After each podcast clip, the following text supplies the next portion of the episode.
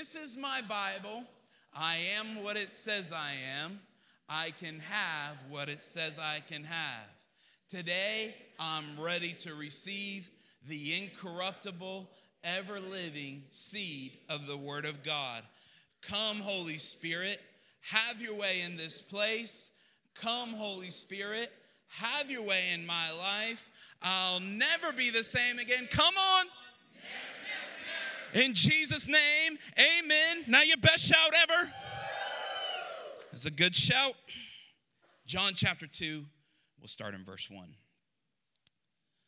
The next day, there was a wedding celebration in the village of Cana in Galilee. Jesus' mother was there, and Jesus and his disciples were also invited to the celebration. The wine supply ran out during the festivities, so Jesus' mother told him, They have no more wine. Dear woman, that's not our problem, Jesus replied. My time has not yet come. But his mother told, told the servants, Do whatever he tells you. Standing nearby were six stones, six stone water jars used for Jewish ceremonial washing. Each could hold 20 to 30 gallons.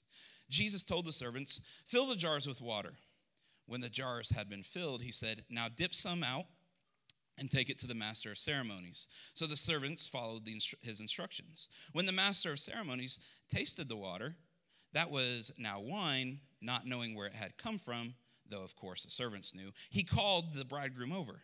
A host always serves the best wine first, he said.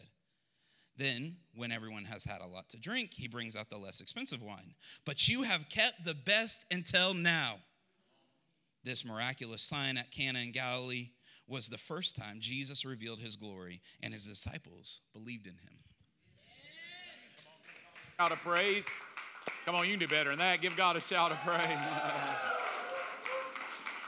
you can be seated. Thank you, thank you, thank you so much for being here. A couple of things before we dive into the teaching today the QR code in your seat in front of you, uh, the notes that are on the TV that come up on the TV are there. So they get loaded up by Monday. So this message's notes will be on there. Scan it, and it'll, I think about three links down, it'll say sermon notes. You can download them.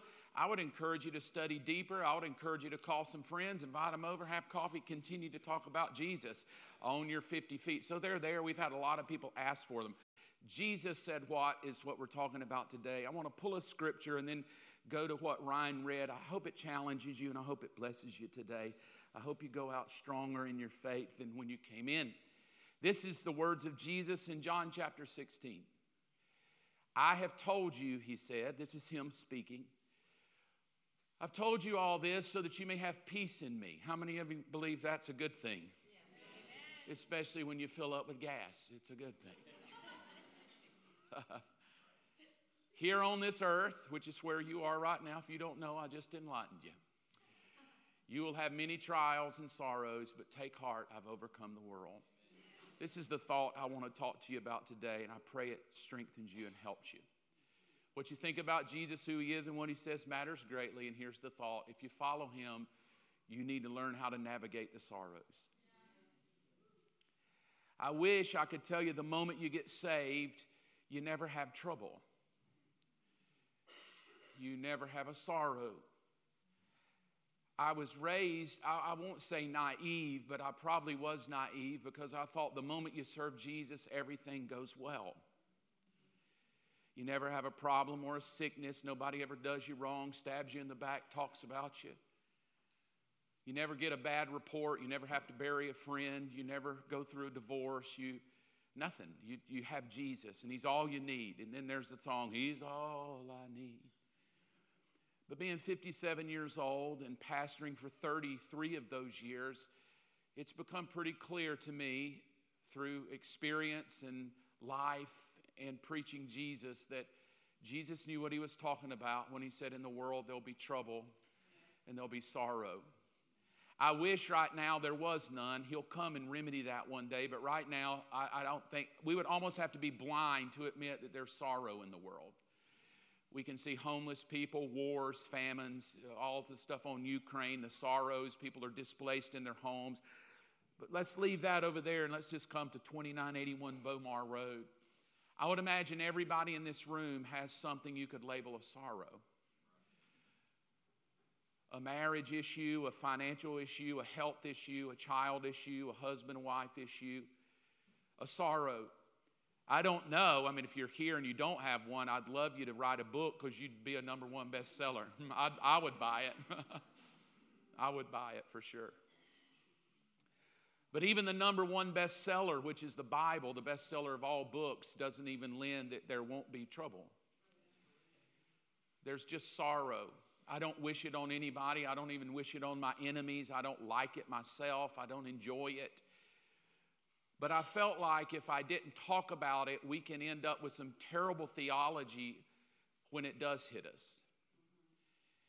And here's something I've learned about it. I'm going to give you two more thoughts, maybe I think one, I'm not real sure but this is, this is the thought. I wrote this last night as I've been pondering this for quite a while. One thing is certain sorrows will expose what you believe about God. It, it, it really, what sorrow does is it goes to the core of who you really are. And until we experience a troubled moment or a sorrow, you really don't know who you are. It identifies the weaknesses, it, it exposes the holes in what you believe, it challenges you. But not just that, to expose your weaknesses and the things that we all struggle with because we're human, right? And humans have emotions, and those emotions really can be God in our life at many times. But I do know this at every point of sorrow, especially if you're a Christian and you claim faith in God, at every point of sorrow, it's going to expose what you genuinely believe about God. I, I wish I would have kept, I don't keep notes when I counsel people. Sometimes I wish I would, and other times I'm glad I don't. But,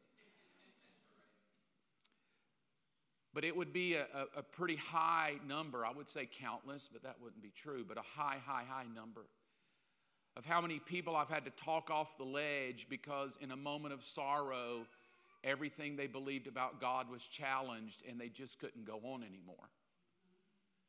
I just talked with a friend this week. He lives in Tennessee. I've known him for 34, 33 years. We've been dear friends. His name is Louie. He's a very dear friend of mine to this day. We talk once or twice a week, and we were just talking about life and talking about sorrows and things that go. And we were talking about a gentleman that was a pastor, and his name was Carter. He was a pastor in Manzus uh, in a Baptist church, and I, things are going well until one day Carter gets the news that his wife had multiple sclerosis and, and he hit a moment of sorrow. I guess it'd be no different than any of us hitting a, a, moment of sorrow. Sometimes it's drastic like that, and other times it's very shallow. It's a red light that frustrates you, but, but not for Carter because when Carter got exposed to the sorrow, it really challenged what he believed about God. And what Carter believed about God is no good God would ever let my wife get multiple sclerosis. So Carter pieced out, got out of ministry, denied Jesus, became an atheist, and joined a and, and runs a club and joined a club that basically is anti God, anti religion, and anti Jesus. So we can't pretend that sorrows don't go deep many times. They expose what we really believe. You would think a preacher preaching, Jesus, Jesus, Jesus, you don't want to go to hell, or Jesus, Jesus, Jesus, you need to get born again. When he suddenly, that moment of sorrow hits personally, it exposes who we really are. It's one thing for me to stand up on Sunday and try to say something to inspire you from the Bible. It's quite another thing when Mark has to inspire himself to get through it. And that's kind of how I've tried to lead this house is I've tried to lead it from my own experiences with Jesus living on this planet so that every time I stand up here I pray that even though it may seem it's a message that it's really just you getting to live in my brain as I follow Jesus and me downloading what I've learned and following Him and hoping that will inspire you to do so. It's kind of what I do. But know this whatever you are right now in your journey, it will expose what you believe. You just ask the wife who prayed her guts out that God would spare her marriage and her husband left her anyway. And watch how it will challenge what she believes about God. Or the person who has a disease and they get prayed over over and over and over and over and over again, but nothing ever changes. They never get any better. It will challenge what you believe about God. It will challenge does he really answer prayer? Does he even like you? Does he even want to heal you? Uh, what if it's not his will? What if it is his will? And then we argue over all of that. But one thing we can know, and I think I could fight on the hill for a debate if we debated it, is this will happen. Whether you think he's a good God or he's a judging God or he's out to get you God or he's just picks and chooses who he wants to help God, nevertheless, it will do so. Let's continue on. Here's this. This is what Ryan read. And this, I'm sharing this with you today because I do a Bible reading every night. My, my way I live, my life devotionally is at night when everybody's asleep. I, I get out a Bible and I read one chapter, sometimes two, but 99% of the time it's just a chapter. That's my time to just say, God, talk to me and tell me what I need to know for me. And he does, and I journal every night. I've been doing that for seven years, and so I journal my thoughts and tell the girls what happened today so they can go back. Uh, when I pass this life, they can go back and see what dad did. How awesome is that, right? You're welcome, girls. And uh, as Sophia said, like, really? Like, you're going to be dead and we have to go back and see what all you did? Oh. but I said that to say that I often can notice that there'll be times as I pray, God, what do you want me to read? That I'll feel the same thing again. And I'll be like, oh, I thought I read that last night, but I do it anyway. I'll, I'll jot it down, John 2, and I'll do it again. Sometimes I'll say John 2 again. And so I did it with this, and anytime that happens, I start asking, well, maybe there's something beyond the story. Maybe there's something beyond just the knowledge of this story that God wants me to get, and I need to hang on it a while. And so I've been hanging on this and I thought I would share it with you. I appreciate Ryan reading it.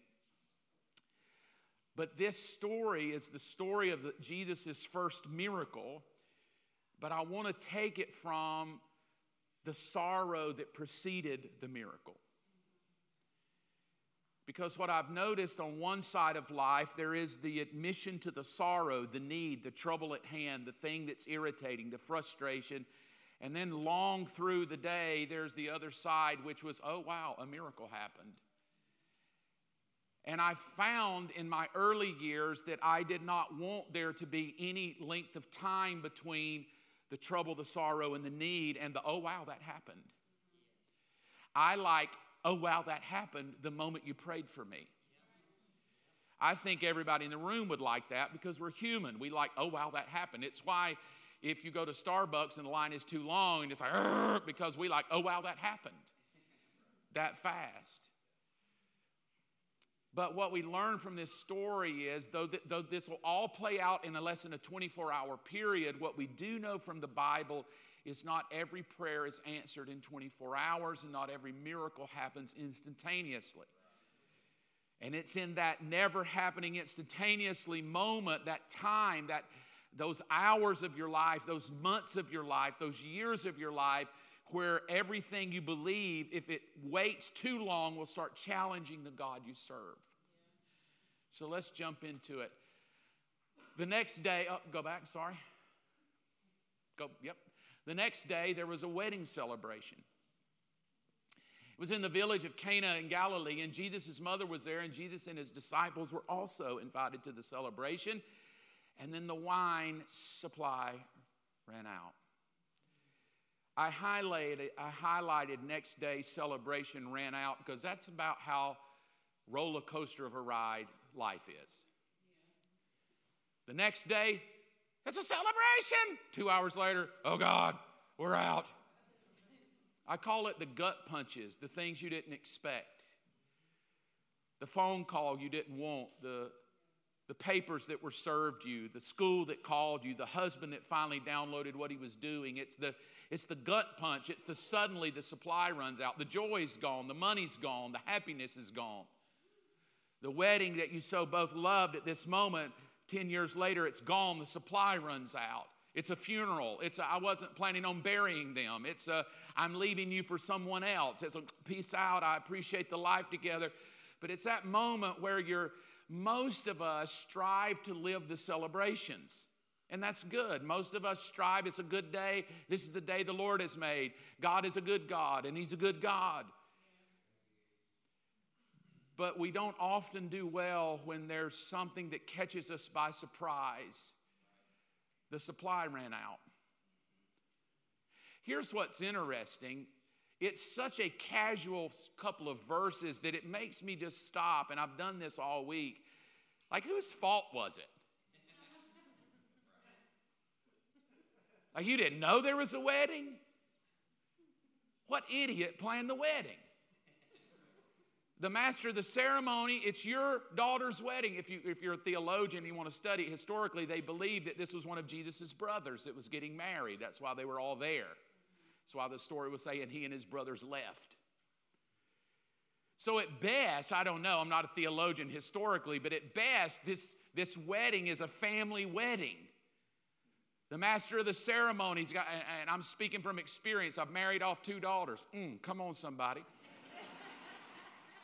For those of you that didn't want to donate to the camera, you can donate to me for another wedding. Mm, come on.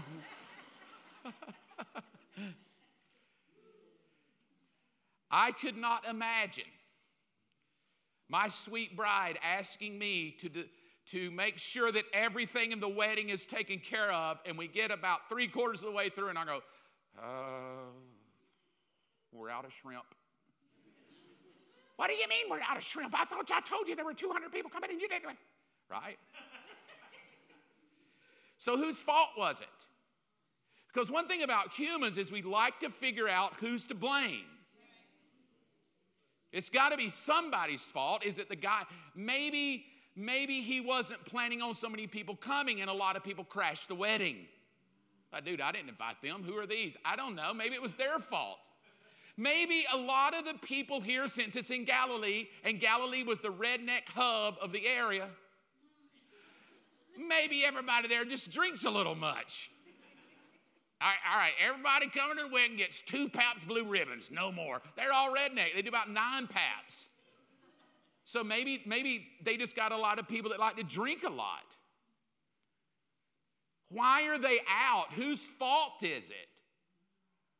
Did you not have enough money? Did you not did you invite too many people? Are people drinking too much? Is somebody not managing this wedding? Should you fire the coordinator of the wedding that they didn't plan ahead? Prior planning does prevent poor performance. Did you not know? And I've noticed this when trouble hits, we always want to blame somebody. And Christians are pros at it because we will blame, we start here. Oh, the devil's just out to get me. The devil's out to get me. Oh, higher, higher levels, bigger devils. And then when you suddenly somebody challenges you, if the devil's that powerful, well, it's maybe not the devil's just God. I, God just, maybe he's mad at me. Maybe God, and if you can't blame God, it's that church. It's those Christian people. I just can't even go to church. I don't even like Christians. It's always the preacher, it's the elders, it's the deacons, it's the hypocrites in the church. We're always looking for somebody. Because when trouble hits, whose fault is it? What, what, what is the real issue here? When your marriage divorced, whose fault was it? Because really, what we're looking at is we're looking at the papers. Here's the divorce, that's the fruit of the problem. But long before the papers, there was the root that was brewing. Long before the trouble hit, there was the root of what you believed about God before the fruit ever challenged it. And this is what I've come to believe to help you navigate through to understand the sorrows. Here's the thought I put the word navigate at the top to help us learn how to not get stuck in the sorrow. The goal of life is not to get stuck there. The goal of life is to keep moving forward. But often believers suffer unduly because they under, they are understand they yeah I, that's uh, did I not go to my office and say I got to go redo a slide? What?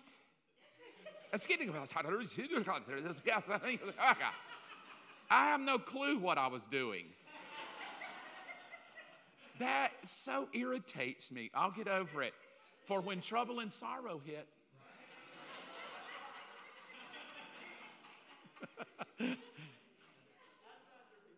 Boys and girls, I want to teach you a lesson. Often believers suffer because they are understand the fruit and not remedy the root.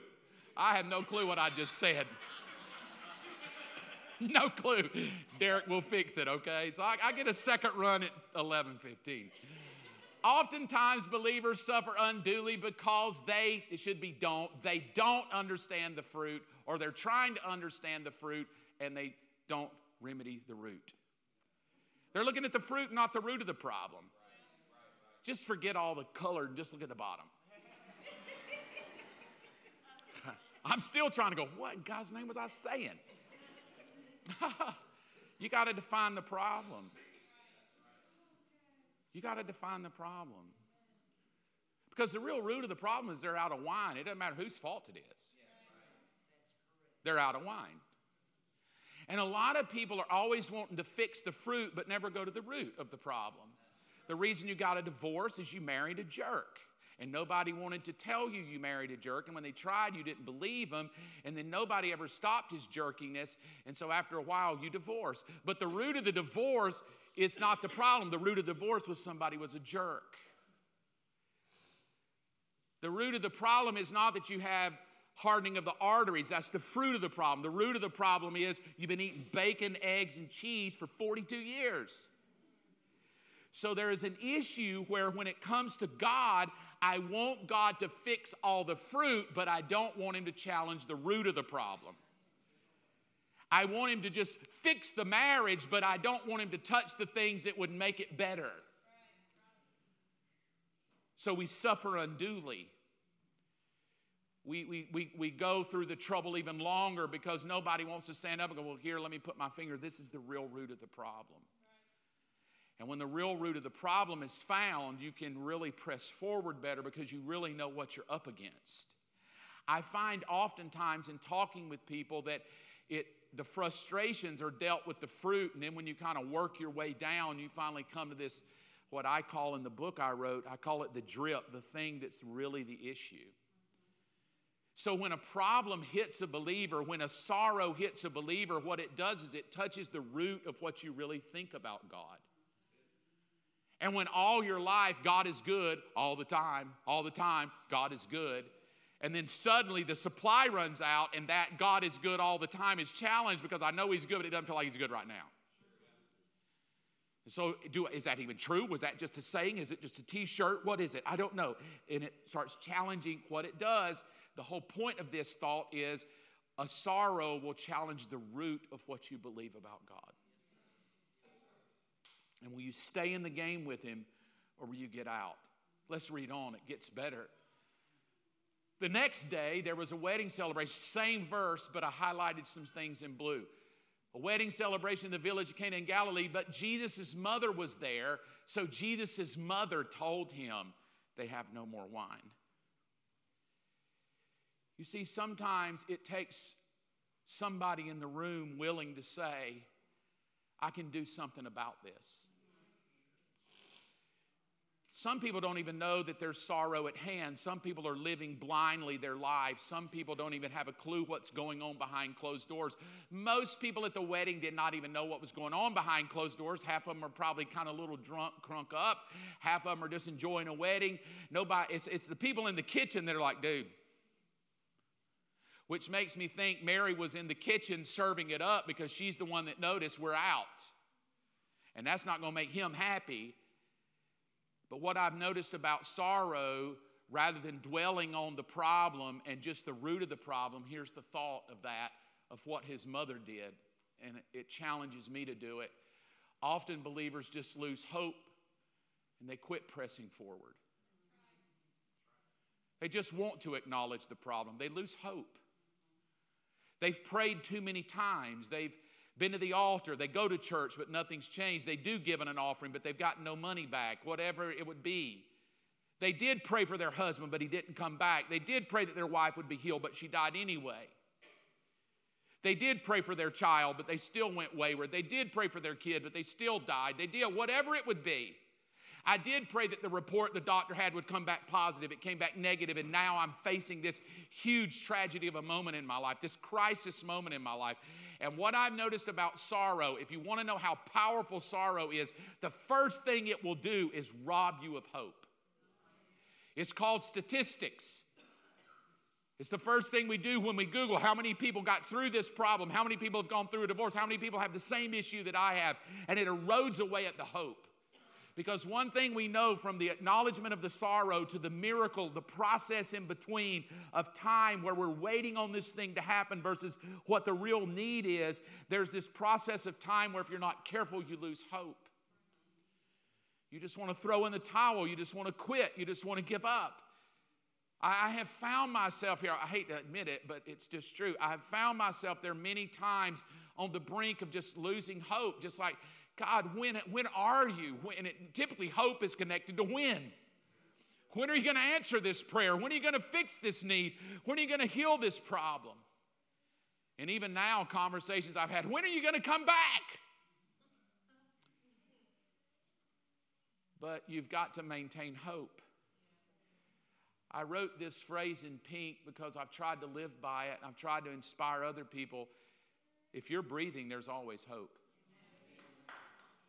As long as you're sucking an air in and blowing an air out, you better believe there's hope. It ain't over till you breathe your last breath. And then the moment you breathe your last breath, you're immediately in eternity. It doesn't even end then. You're in the blessed hope then. So if you've lost hope, let me inspire you. It's not over. I've prayed a thousand prayers. I don't care. Pray a thousand and one. You still breathing? Keep praying. Well, I've been given. I don't care. Keep giving to people. Help people. Bless people. Just keep on pressing on. Keep on keeping on. Don't, don't give up. Hope. You can't even have faith without hope, for now faith is the substance of things hoped for. So the devil knows if I can rob you of hope, you'll never even be a person of faith. Your child does something that breaks your heart. Your spouse does something that wounds you.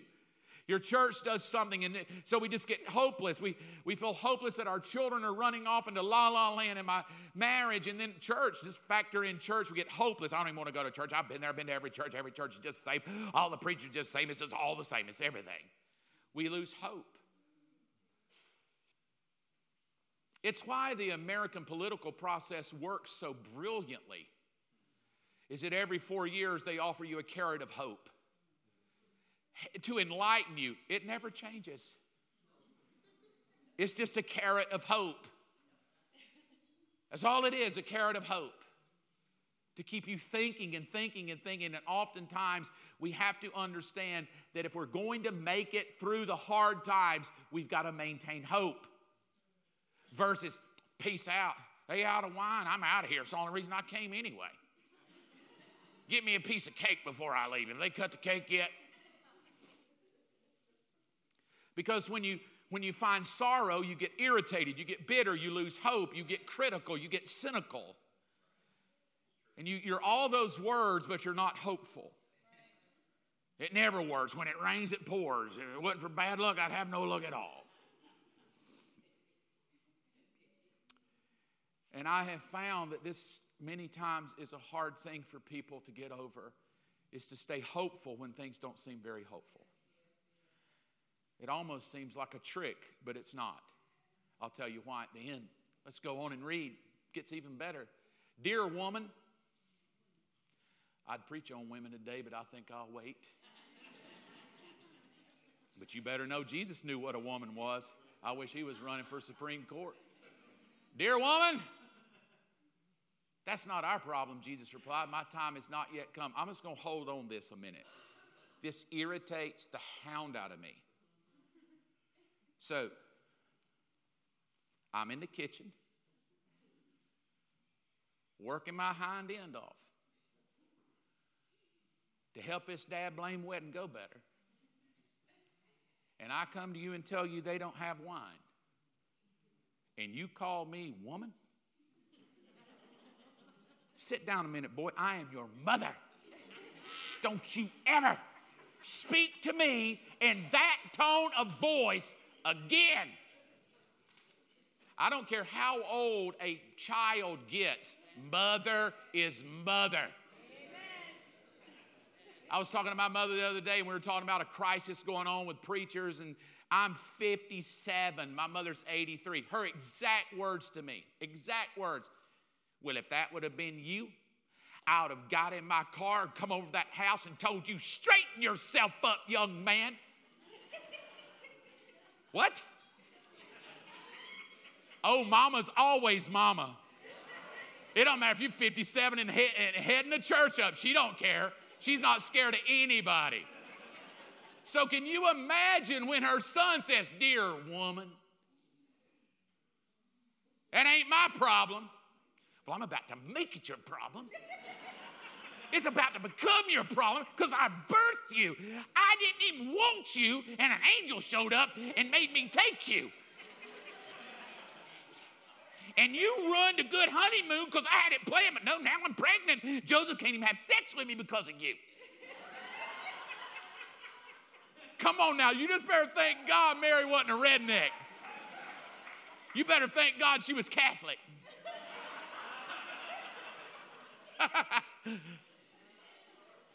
oh, come on, moms, would that not tick you off? Hey, I just need you to get up there and clean your room.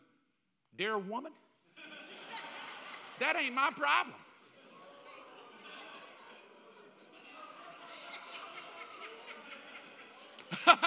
so let's don't act too godly here. Let's don't, I, I just wish I'd have been there in this moment. Jesus replied, My time has not yet come.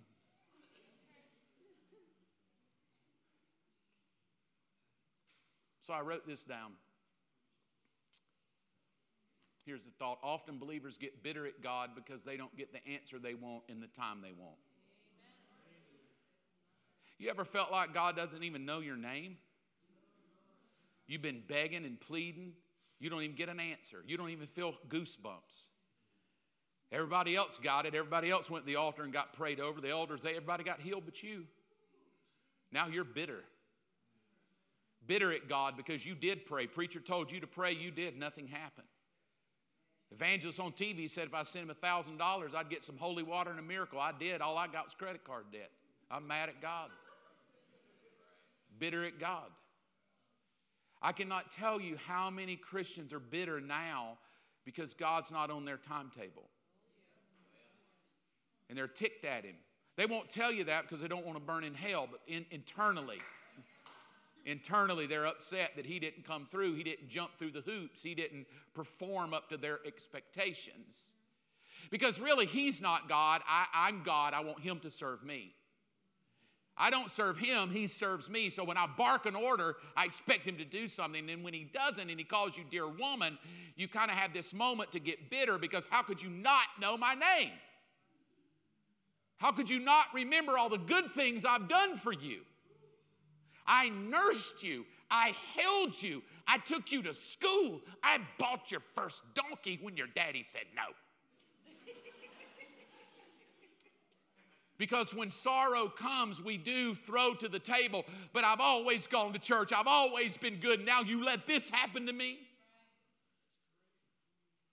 Well, what good does it do to pray anyway? Because I've been praying and this hell hit me. Well, what good does it do to be a Christian? Because I have been a Christian, and I can't believe that any Christian would have to go through this, so he's just probably out, and you're mad now. Dear woman, it's not my time. So, what we understand in sorrow, sometimes it'll feel like God doesn't even know your name, and sometimes it'll feel like He doesn't even care, and sometimes He feels like He's not even on your timetable. And if you're not careful, you will believe that He doesn't care and He's not going to come through for you and that He doesn't even know your name, and you'll get bitter at Him and you'll quit. You can't quit. You have to let your faith override your frustrations. And dear God, I've been frustrated, and you better hope you don't, if you don't grab faith, frustration will win every time. I don't know why. I, I wish I did. I, there's several questions in my comments, people. You know, the what are you going to ask when you get up there? I, I've got several that I would just love to know. Probably won't matter once you're there, but but one of them would be, why doesn't God do it in the time I want Him to do it? That would just so help me be a stronger Christian. So, are you frustrated today? Are you ticked off at him? Are you mad at preachers and churches? You mad that God doesn't do it the way you want it done? He's not answering the prayer in the time you need it. You're losing a little hope. You're bitter at him now. Then this is all for you. Hang on there. It's going to get better. Here we go. But his mother told the servants, Oh, God, I love her. I love her. No wonder Catholics pray to her.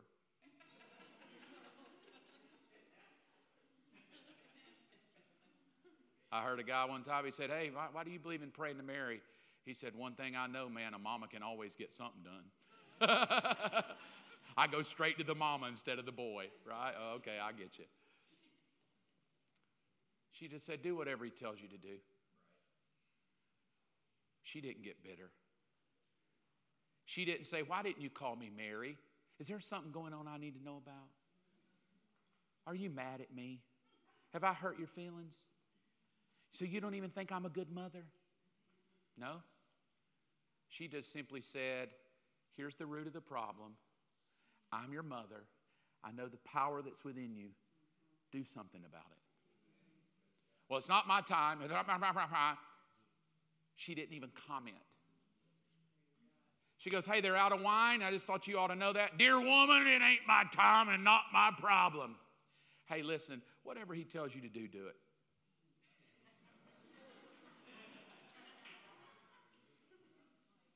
What? Whatever he tells you to do, you mean you have no rules for him? Because a lot of times in my sorrow, I got rules. I need you to jump through these five hoops I've set up for you to remedy my problem. Here's the five hoops, jump through them and remedy the problem. No, I could be bitter at you right now. Just do whatever he tells you to do. Well, what's he going to tell you? Tell me to do, dude. I ain't got a clue he's going to tell you, but do it, and I'm out of here. Bye. Y'all got the kitchen. So, standing nearby were six water jars used for Jewish ceremonial washing. Each could hold about 20 to 30 gallons. That's, I, that's why I tell you they were rednecks. That's a lot of booze. That is a lot of booze.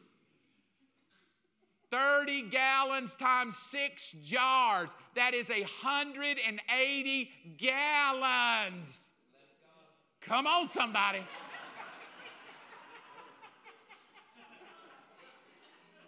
I was in high school and went to a party where they had hunch punch in a 50 ba- barrel ba- barrel. 50 gallons of hunch punch for high school kids. 180 gallons.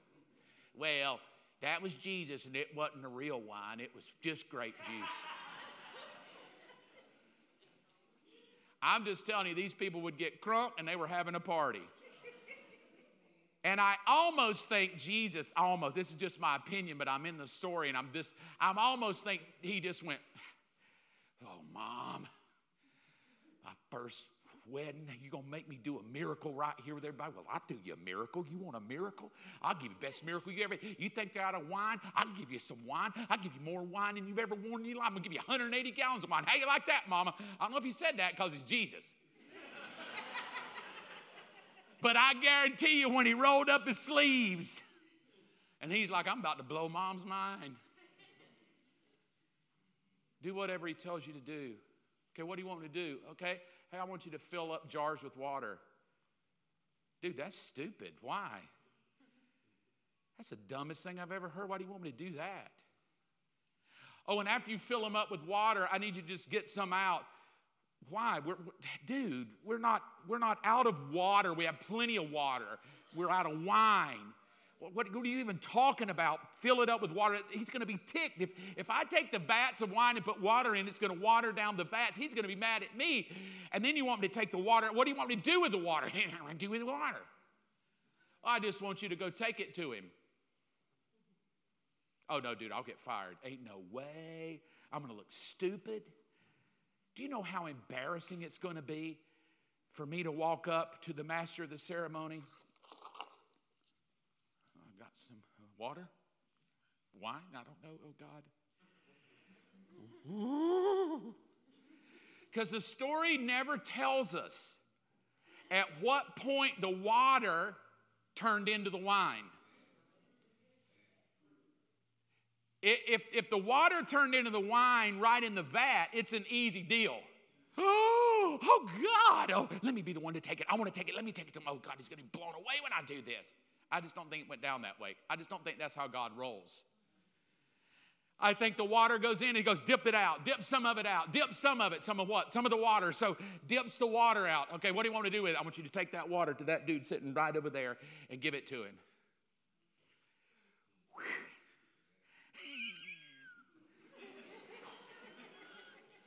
You sure? Are you positive? Do you even know what you're okay? Okay, you take the water. Let's take the water. I take the water to it. Are you positive?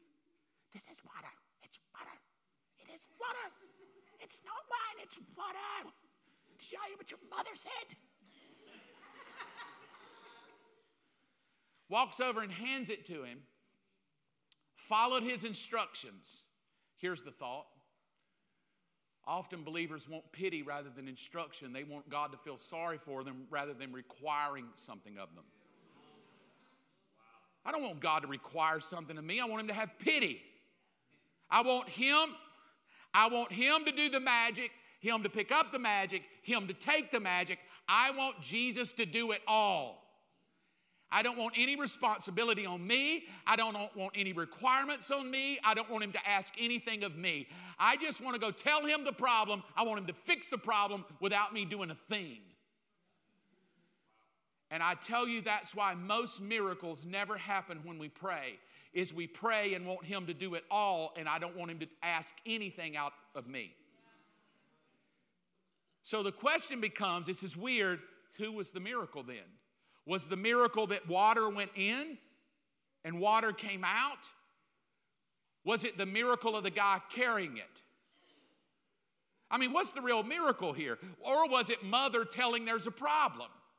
Mother said there was a problem. Is that the miracle that somebody has to acknowledge the problem? Is the miracle that she knew who to ask? Is the miracle that there was water? Where is the miracle here? So here's what we find out Are you, are you willing to do whatever it takes? Because most of us just want to be already at the moment of the miracle. So if it goes bad, ain't my fault. Not my fault. I don't want to be part of the process. I don't want to do whatever it takes. I just want God to feel sorry for me and fix it all. Here's the conclusion. When the master of the ceremony tasted, see, I don't even know if the water turned into wine while he's walking. I don't even know if the water turned into wine while he's holding it. But the moment the water touched his tongue, it tasted like wine. And he's like, dude, you guys brought it. The best stuff I've ever had in my life. And most Christians never get to the best stuff God has for you because they're not willing to work the process. They're not willing. They just want the miraculous sign. They just want Jesus to do the miraculous sign, but I don't want Jesus to require the process. It hurts too much, it's too risky, it's embarrassing. I've been prayed over 10 times. I don't need to have 11. It's embarrassing. And this is the thought. Often believers are looking for the miracle in the moment, but it's the entire process of faith that's the miracle. We often say the miracle is when Ryan tasted it and it became wine, but the miracle was somebody had to say there's a problem. The miracle was somebody had to know what to do about it. The miracle was somebody had to put water in. The miracle was somebody had to tote the water. The miracle was somebody had to be willing to get into the process of what God wants to do on planet Earth when there's sorrows around. Are you willing to get in the way of the process or are you just going to stand in the way of God? Are you willing to say, God, I want to be part of what you want to do, but use me? It may be embarrassing. I may have to cry it out. I'll do whatever it takes, God. So here's the conclusion, and then a scripture will end. I'm going to go through these quickly because this is just to wrap it up for you. Define the root, stir the hope, build faith, do whatever it takes. Work the process. Why? Why would I say this? Here's why. Back to this first scripture we started with. Have I told you all this so that you may have peace? Here on earth you'll have sorrows, but I highlighted it different now. But take heart. I've overcome. I don't know when you're going to overcome. I don't know when you're going to be revived. I don't know when the Lord will revive you, but if you'll hang in there, He'll revive you. Would you stand up with me if you will?